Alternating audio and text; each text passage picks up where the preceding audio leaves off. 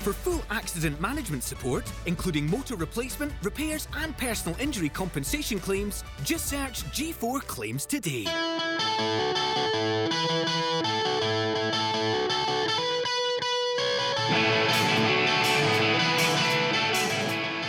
Hi, and welcome to this week's episode of the DW podcast. My guest this week is joined uh, joined me all the way from the US of A, and I'm with Carole Baskin. How are you doing, Carole? Hey, all you cool cats and kittens in Scotland. Have you ever been to Scotland? I have not, but I love the accent and I watch all of the shows that are filmed in Scotland. Amazing. I always think it's funny when we speak to Americans because I think they've got this really romantic vision of Scotland and Ireland, and the, the reality is it's probably somewhere in the middle. Yeah, I think probably when people think of Florida, they think of Disney World, and it, it's not all Disney World here. That's exactly it. We're thinking Mickey Mouse, aren't we, in, in Universal Studios? Whereabouts are you then? Are you in Tampa? Tampa, which is about an hour away from Disney and all of the Mickey Mouse. do, you, do you ever go along, or is that just a, a tourist trap and you stay clear? I went when it first opened when I was in grade school and pretty much decided then I didn't have any desire to go back because I'm I'm uh, kind of agoraphobic. I don't like being out in big places surrounded by a whole bunch of people. Quite right. Do you know, just to take it back to the start then, Carole, you said, you know, you're in Florida at the moment. Am I right in saying that you were born in Texas? I was born at the Lackland Air Force Base in Texas, but we only lived there until I was about three. And then we moved back to Florida. And then, uh, probably by the time I was in third grade, my father moved to or took all of us to West Virginia because he was the pilot for Governor Arch Moore there. Oh, amazing. That's fantastic. I'd imagine, Carole, that you know most most people watching or listening to this podcast will have heard of yourself and they'll have heard the Big Cat Rescue as well. When did you get a love for cats and, and animals and, and conservation? just a few years ago, People magazine had asked me for some photos of myself. And so I went to my mom and I asked her for the old scrapbooks, you know, the kind where you stick the pictures in. And I was, and it had like the cellophane that you pull open. And so I was pulling up the cellophane and I pulled out this picture. It was the very first picture anybody ever took of me. And I was a baby in a cradle with a, well, actually, my parents had just lifted me out of the cradle so my mom's holding me and my dad's holding the cat from the cradle. And on the back, it said that the, the cat's name was Tiger. And I thought, well, isn't that funny that I, I did not remember that all these years? But I've loved cats from the time I was born and probably because they were in my cradle. I, I remember reading online something along the lines of, you know, when you were nine years old, you, you started developing a love for animals and for cats. And and you wanted to be at first a, a veterinary nurse, or, uh, and then you realised, you know, that's maybe a bit cruel. There's certain things that I'd be doing with these animals. It's just not for me at all.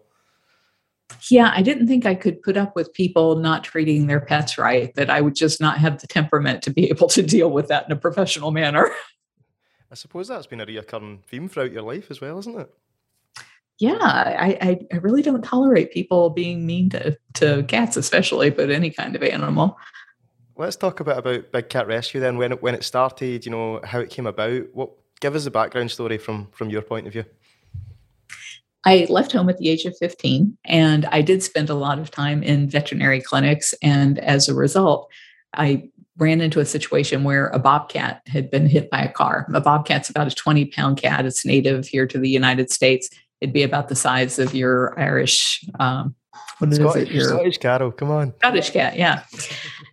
I'm sorry, it is Scottish, not Irish. I'll let you. I'll let you and the vets can fix them up if they break a leg or something in 30 minutes to an hour but then it's months of rehab and so i started taking the cats home rehabbing them and then releasing them back to the wild and then in my 30s after i started building a real estate business my husband and i don lewis at the time were at a auction buying some llamas and the guy next to me started bidding on a bobcat a six month old bobcat and I leaned over and I said, When that cat grows up, she's going to tear your face off. And he said, I'm a taxidermist. I'm just going to club her in the head in the parking lot and make a den decoration out of her. So I started crying and Don started bidding and we came home with her. But she had been born in captivity, which meant she it wasn't legal to release her, and she had been declawed, which is cutting off the last knuckle of their paws. So she wouldn't have been able to hunt even if she had been born in the wild. And she was as wretched a pet as I would have imagined. I had never even thought about trying to keep a wild animal in the house, but she was chasing after my daughter and attacking my husband and attacking our German Shepherd. And so Don decided he wanted to find a playmate for her that was tough enough for her. And he found a guy that said he'd sell us a bobcat, but we had to drive up in person from Florida to Minnesota. And when we got there, it turned out to be a fur farm, but there's no sign out front that says fur farm. So we don't know. We walk in, and the conditions in there were so horrific with the feces and the rotting food and animals with wounds that hadn't been treated. And the flies in there were so thick, we had to put handkerchiefs over our faces to be able to breathe.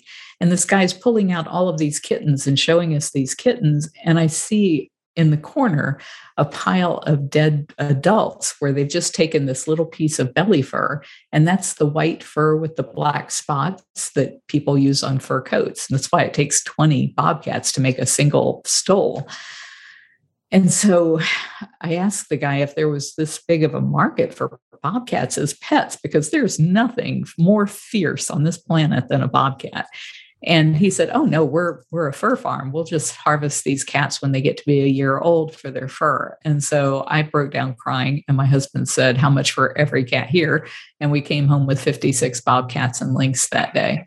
And then we bought 28 more off the fur farm the next year, all of the adults. And then the next year, we bought out another fur farm of 22 of all of their cats with the agreement that they never kill cats again for their fur. And we were working on getting all of the cats out of the Canadian fur farms when I lost my husband in 97. And we never were able to complete that. But thankfully, as of about 2018, the fur industry is finally dead. I'd imagine when, when you're doing these things, Carole, that there's probably a bit of a backlash as well. You know, there's people out there who wrongly want these animals to be used for fur for coats. You know, was there quite a lot of was there people fighting back against you, or was it a case of you know you just do what you want if you've got the place to keep them, then batter in? You know, it came at a really good time. I don't think that I could have done this in the 70s, but in the 90s, there were people from PETA that were throwing paint, red paint, on women in Manhattan who were wearing fur coats. and it became very unfashionable to be wearing a cat fur coat or any kind of a fur coat because the public had finally turned against it enough that it, it was it was already on a downhill slide. And so I think the fur farmers saw the handwriting on the wall and figured this was a good time to get out from under the stock that they had. And we did pay top dollar for every cat there to get them out of there. But with the agreement, they never kill cats again for their fur, which they they upheld their end of that agreement, thankfully. Where I have seen pushback has been in this whole cub petting industry. So, as a result of rescuing all of those cats, people started calling me and saying, Hey, would you take my tiger? Would you take my lion? And I'm thinking, what are people doing with lions and tigers in their backyards? And so, in both of these cases, I thought that I could fix it. Like, you know, the bobcat thing, I thought, well, okay, I'll just rescue all these cats. I'll put them into pet homes and they'll all live happily ever after. Well, about a year and a half later, they all started coming back. So I realized people aren't going to take care of these wild animals for their whole life. They only want them while they're fun. So, of course, we took everybody back that came back. And the situation with the lions and tigers, I thought surely we can put an end to this. I mean, it, it's hurting conservation. It's a horrible experience for the cubs. The mothers end up in these awful, tiny, barren jail cells, just putting out litter after litter after litter until they die from all of the medical conditions that that depletes them of. And I thought if if people knew the truth behind this, they would stop paying to pet cubs or to see cubs on display. And I was really wrong about that because I've been trying now for gosh 25 years a quarter of a, of a century to get people to actually look beyond the cuteness of the cub to what kind of cruelty is involved there and it's frustrating that there are so many people that are not willing to take responsibility for their actions. I read a Mark Twain quote this morning that I thought was really good. And he said, It's a lot easier to fool someone than to convince them that they've been fooled. And that's been the the real crux of this, especially after Tiger King. So many people were fooled by that narrative and believed that Joe was some kind of iconic folk hero that they should follow. That once they did that, it was very difficult for people to really look at it objectively and go, well, wait a minute, he shot five tigers in the face to make space for other cats. you know, he he hired people to kill this woman just because she didn't want the animals to be abused. They can't look at that because they've already joined in that whole conversation of hating on me for the last two years. That it would make them look foolish if they had a had an about face. And I realized that in in Scotland, where you are, it's a very different mindset. And I have so many friends in the UK and Scotland and Ireland and your part of the world. But here in America, man, we got some backward thinking people. It's it's funny you say that because even when you mention you know the, the gun laws in in America and, and you mention people you know shooting tigers, Joe Exotic to, for one, you know that just seems so alien to me. And it seems I'd imagine many people watching this, it just seems like another world. But it's it's a very westernized country and we're we're very similar in many ways as well. I think, uh, Carole, that you, you, touched on it there, the, the Tiger King thing, and without beating about the bush, I think the majority of people that are watching or listening to this will have first came across yourself in 2020, you know, during lockdown over here in the UK when Tiger King first became on the screens. And you touched on it yourself, you know, there was a narrative that was painted there, and I think it was episode three, you know, where these rumours came out about yourself and your, your ex-husband, Don, that, that you mentioned. And then there was a barrage of online abuse for yourself you know, you, you you'll have you'll have seen that, and I just wonder how do you deal with something like that? You know, the the whole of the world were watching this one show. Everywhere you went, people were talking about Tiger King, Joe Exotic, that bitch Carole Baskin, as they said. You know, how do you sit at home and process all of this? Because I can't imagine that you ever thought the show would take off the way that it did well, I never even thought that it would be the show that it was because we were being told that it was going to be like Blackfish and it was going to be exposing all of the animal abuse and that people would see behind the curtain and see these suffering animals and that they would speak up to try and save them before we lose them in the wild. So I was you know, when I watched it, and I binge watched it like everybody, because when the teasers came out, we didn't even know whose show that was. That didn't sound like anything we had been filming. and so we sat there and watched it like everybody else did. And at the end of it, my husband and I turned to each other and we just said, well, that was a missed opportunity. And, you know, the, the people who abuse big cats, they've been making up lies about me forever because they can't talk about the issues they can't explain why it is that they're breeding hundreds of cubs and discarding them every year. They can't talk about how this really is harming conservation and how they are the problem. They, so the only thing they can do is to try and divert attention away. But I never dreamed that people would watch that and come away with that same belief that that they would believe these animal abusers and the lies that they were telling. And so it was like five minutes after we finished watching Tiger King that my phone started ringing and it rang nonstop for like three months with people just cursing and swearing at me and saying they wanted to kill me and kill my family and kill the cats. And eh, it, when I could get them to even slow down and listen long enough, I'd say, Why do you want to kill the cats?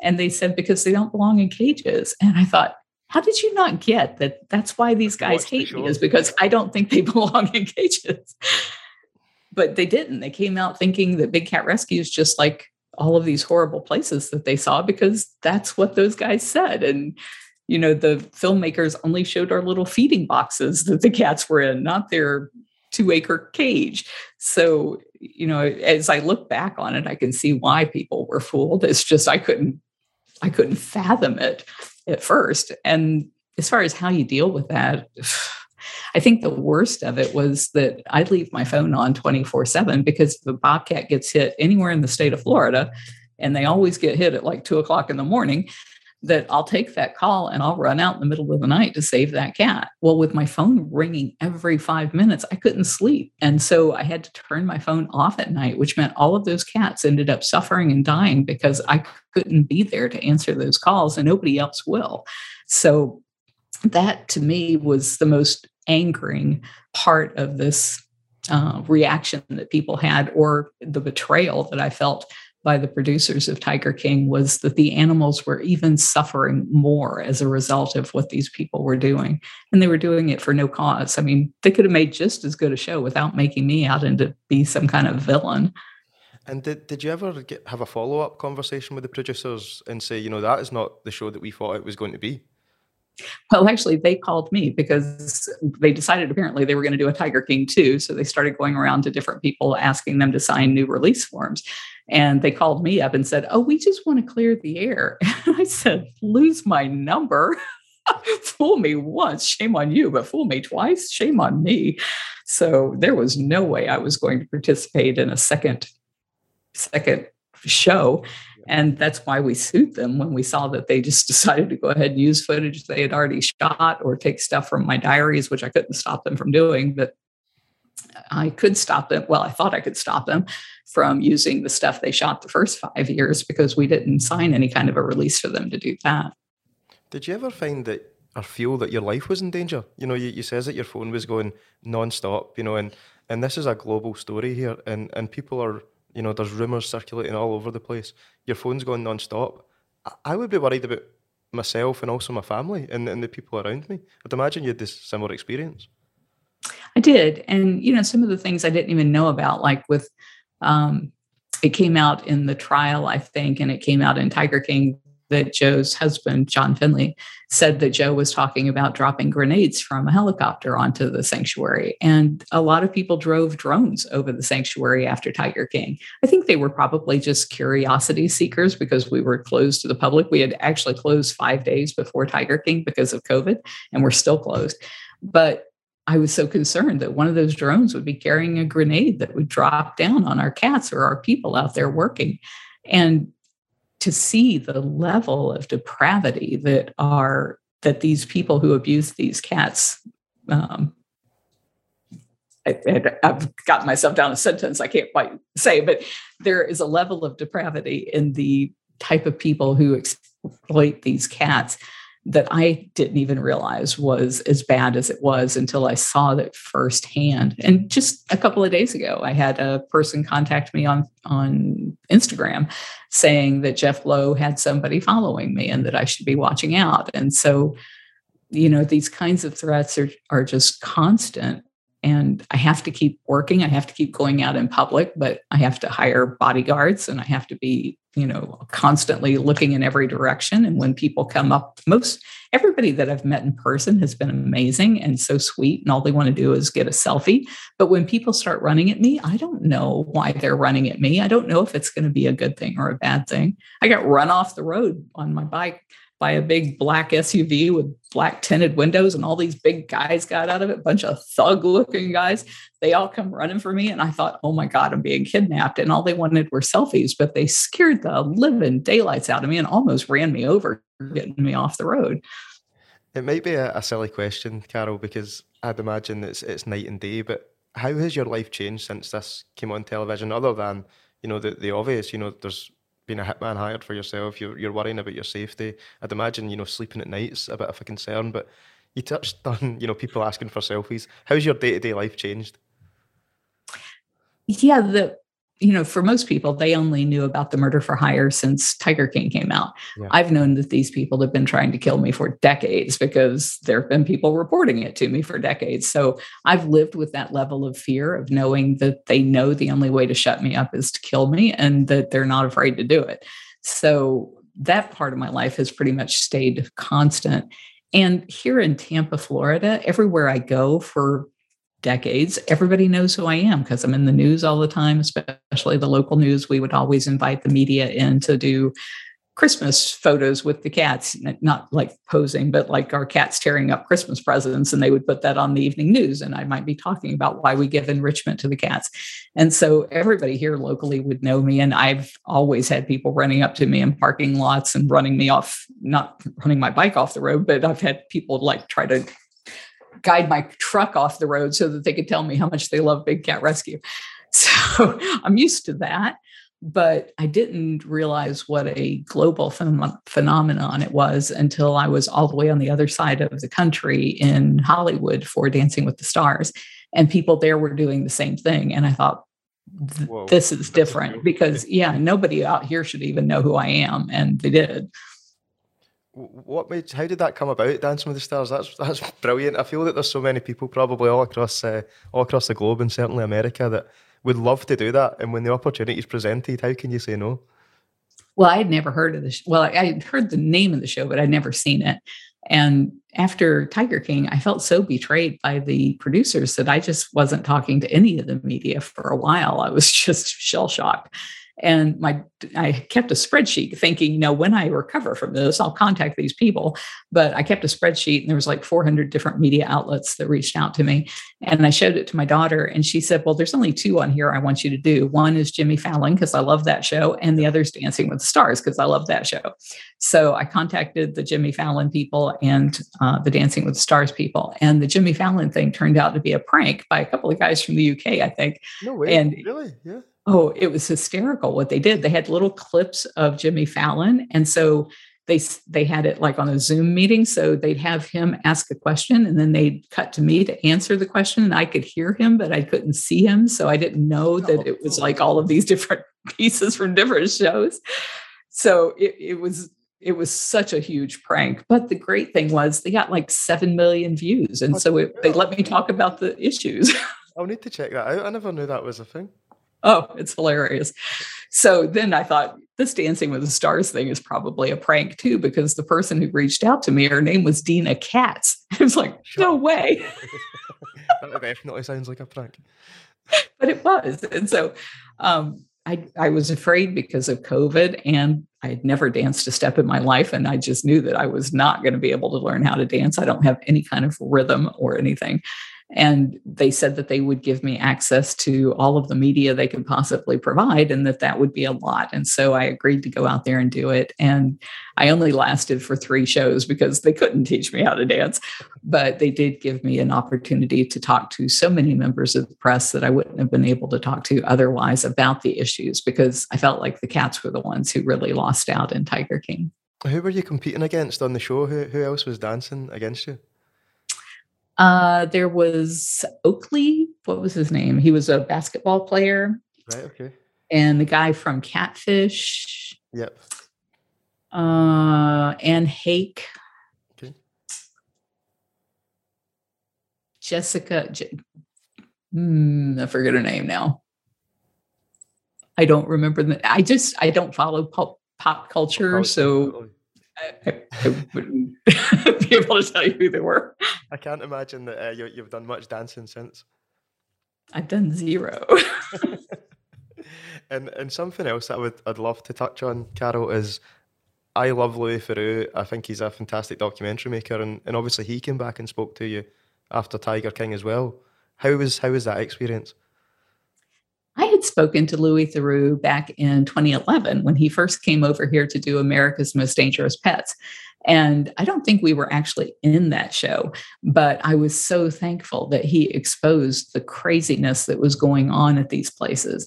And I think when Tiger King came out, well, he said after Tiger King came out that he kind of rethought about the stuff that he had seen in 2011 and he wanted to dive back into it and see, you know, what did we miss the first time around? And so I thought he did an excellent follow up. And I can't wait for it to air here. I'm hoping it'll air in the next month or so here in the United States. But obviously, you guys have had a chance to see, um, I think it's called Shooting Joe Exotic. What was that? And he did such a good job of looking back through all of the footage that he had filmed in 2011 and found where Joe was talking about hiring hitmen back then. And so it's been an ongoing underlying threat for all of these years. And I think it really helped solidify the public's understanding of who Joe Exotic is. And there's been some other shows that have come out since then as well that have either portrayed him more accurately for who he is or the industry for what it is, like The Conservation Game or Hidden Tiger, some of these great films that have come out. That's I think that's exactly what happened, and and I would like to hope that you know when that is shown in the USA that you know a lot more people do watch it because it, it showed you a different side of Joe Exotic as well. You know, I, I think that it's fair to say that the the Tiger King series it, it really did glamorize Joe and it glamorized his lifestyle, and and that I remember seeing you know over here people painting him as a hero and, and people dressing up as him and we're, like getting the haircut etc. And this Louis Theroux, Oh dear. not a fan. That might be the worst thing to come out of Tiger King is bringing back the mullet. That's funny. Was uh, do you ever have any any correspondence from him? I actually seen in, in the media this week that uh, he was reaching out to the, the general public to try and raise money to pay you back uh, the the damages that he owes you. Do, you. do you ever hear from him or hear from his associates or, or anything along those lines? I think what people would be surprised to know is that I've never spoken to Joe Exotic. Never. For all of him screaming my name and carrying on, there's never been a situation where I've spoken to him in person or even addressed him on social media and said anything nasty to him personally. I always talk about the issues. And so um, and you've never once spoke to each other in person or on the phone? Nothing? No? No, That's not one. I never knew that. I've only ever been in the room with him a couple of times. Once was during a um, deposition when he started using our name and logo for his traveling show to confuse people and make us make people think that we were the ones doing cub petting. Um, I was at the deposition, but I didn't speak to him there. It was all my husband and the attorneys talking to him. And then during the bankruptcy, my husband had had open heart surgery and couldn't attend one of the hearings. And so I had to go. But again, it was my attorney talking. I never spoke to him. And then, of course, I saw him at the trial, but um, the murder for hire trial. But again, I never spoke to him there either. And that was part of what just blew my mind is that they created this entire series around the idea of there being a feud. You have to have two people to have a fight. And I don't I just don't fight with people. Like my husband and I have never had a fight. Um, so many people were talking in Tiger King saying that Don Lewis and I were fighting all the time. It's like, no, I don't fight with people because it takes two to fight. And if one of you is not going to fight, then nobody's going to have an argument here. We can have a disagreement as far as like not wanting, you know, you want sushi and I want vegetables, but that's, you know, it's not worth fighting over.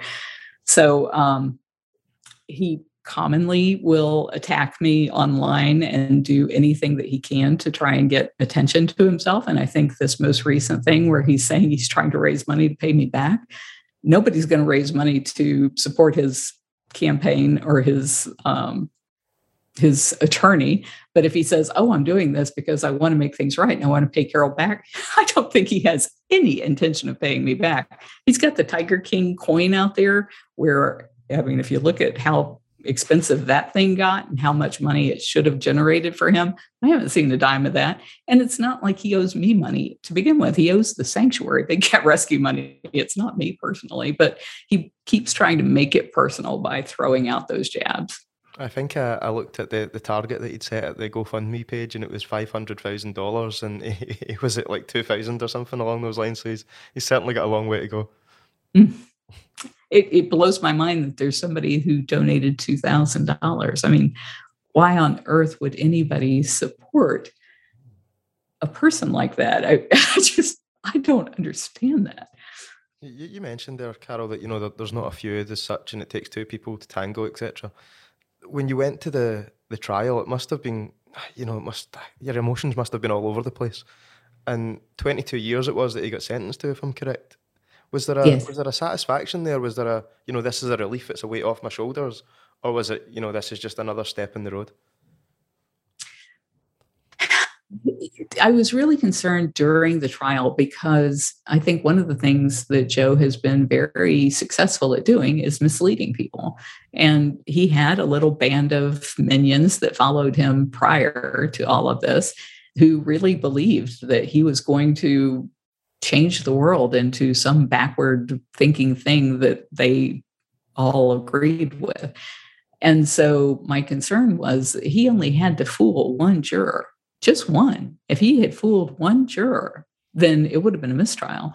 And I didn't know there people there you know would they have any idea about this industry or how cruel it was or would they care um, would they care about my life. I'm not native to that area. I'm a Floridian, so I'm kind of an outsider to them. It, it, I was very concerned as to whether or not they would find him guilty. And I was happy that they did because I think the world's a safer place with him in a cage.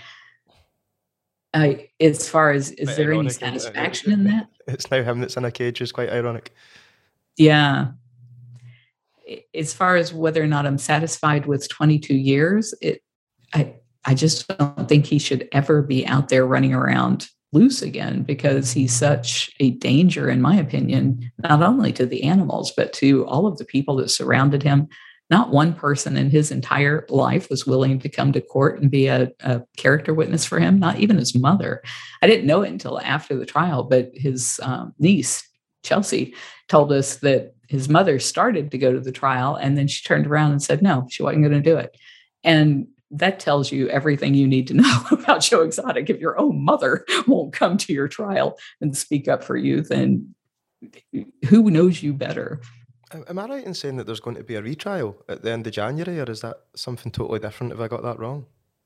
Uh, he's asked for a retrial. What's happening in January is that he did get the sentence, um, I don't know what they call it, like remanded, which means it goes back to the judge and he has to decide on whether or not how much time he can give him. And so that's coming up on the 28th. But I really hope that he will give the ultimate sentence that he can. Absolutely. Geez, that must be still hanging over your head as well. Carole, what, what have you been doing with yourself recently? What, what have you been up to?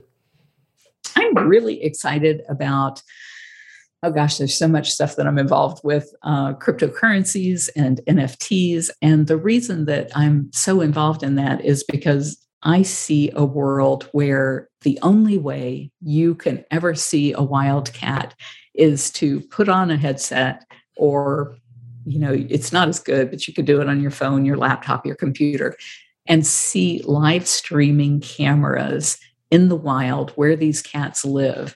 And if you can imagine a, a place were you familiar with africam back when that first came out? No no. Was this it was one of, online and look at what's happening in africa almost like yes virtual reality headsets yeah well it was without a headset you could do it on your computer back then oh, and you still can and you can do that here at Big Cat Rescue. We have live cameras all over the sanctuary that people can watch, but they're not they're not immersive. You know, it's not putting you in the middle of the scene. Sure. And I think that's what people are going to really want is like to be in the den with the snow leopard as she's raising her cubs. And every day when you get up in the morning, you put on your headset and you look for the heat map of which camera has the activity on it. And then you take your joystick and you go over to camera number 32. And that's where she's given the cubs a bath, or that's where she's chasing some prey down the mountainside. And you're seeing all of that in real time and learning who these animals really are. Because caged wildcats are just a shadow of who they are in the wild. It doesn't teach you anything about conservation to see a cat in a cage. In fact, I think it's the worst thing we can teach our children is that it's okay to cage a wild animal if we think that it amuses us in some way or that we're getting some kind of an education out of it. It's never okay to take away someone else's freedom when they've done nothing wrong. And so I can see a world where that's the only way you can see these cats. We all want to see these cats or other types of animals. And so that would be uh, something that you would pay like a small subscription fee to see that feed coming in every day. And if we use the blockchain and smart contracts as a way of pushing the lion's share of that money coming in back out into those local economies, into the direct wallets of the people who are living in the huts next to the tigers, where they can feed their children without tearing down the forest or burning down the forest to turn it into a plot of um, vegetables. And they have a a vested interest in protecting those animals and making sure that people are getting the best possible view of these animals living their best lives, then that's how we save these animals in the wild. And we we better distribute the wealth into the hands of people who live by these animals and who are giving us this amazing service that I think so many people would want to enjoy. And for some people who can't afford a $500 headset, then you still go to your local zoo and you use their headsets and they can create an even more immersive experience. Like if you're in the den in the Himalayas with this snow leopard mom, they could be blowing freezing cold air on you and you know the smells of whatever that smells like there and everything would give you that sense of really being there. That that's education and entertainment and it's a world that i want to see. So that's where i'm going with all this other stuff is i think those are all building blocks toward doing that that's exciting very exciting. Yeah. Are you going to travel much once the, the pandemic's over? We, we touched on it earlier about how you know you've now become a global name and certainly here in scotland and across the uk i'd imagine there'll be lots of people wanting to talk to you and, and want to see you. Have you, you said at the start of the programme that you know you've not been to scotland before. Is it maybe something that you'd consider It is because I have found the people from Scotland to be so amazing, absolutely amazing. And I would love to see what kind of a culture there is there that has created this amazing um, group of people. You know, what is so different there? In you know, it's hard for me to understand that unless I see it. So I would love to see that. Have you ever tried this, Carole? This is uh, this is like our national drink. It's Irn-Bru. no, it sounds like it's uh, pretty heavy duty. yeah, I, I, can't talk about Scotland without talking about Irn-Bru. It's like a an orange fizzy drink, but it's it's got quite a lot of sugar, but absolutely brilliant. So if you ever come, you need to try that. I will put it on my list. Absolutely, and uh, yeah, listen, it's just been an absolute pleasure talking to you. Thank you so much for your well, time. You. Wishing you all the best for the future as well, and and thanks very much. Thank you. Where can people reach out and, and chat to you if they want to do so? Everywhere online we are Big Cat Rescue. Absolutely. And and maybe if I'm in Florida, I'll pop by and see you as well at some point. If we're open. when do you think you'll get back open? As soon as COVID's gone, you know, the cats can catch and die from COVID. So we have to be especially careful. Absolutely. Absolutely. Carole, thank you so much for your time. Thanks to everyone who has listened or watched this episode of the DW podcast. If you've enjoyed it, please go back and check some older episodes as well. Thank you.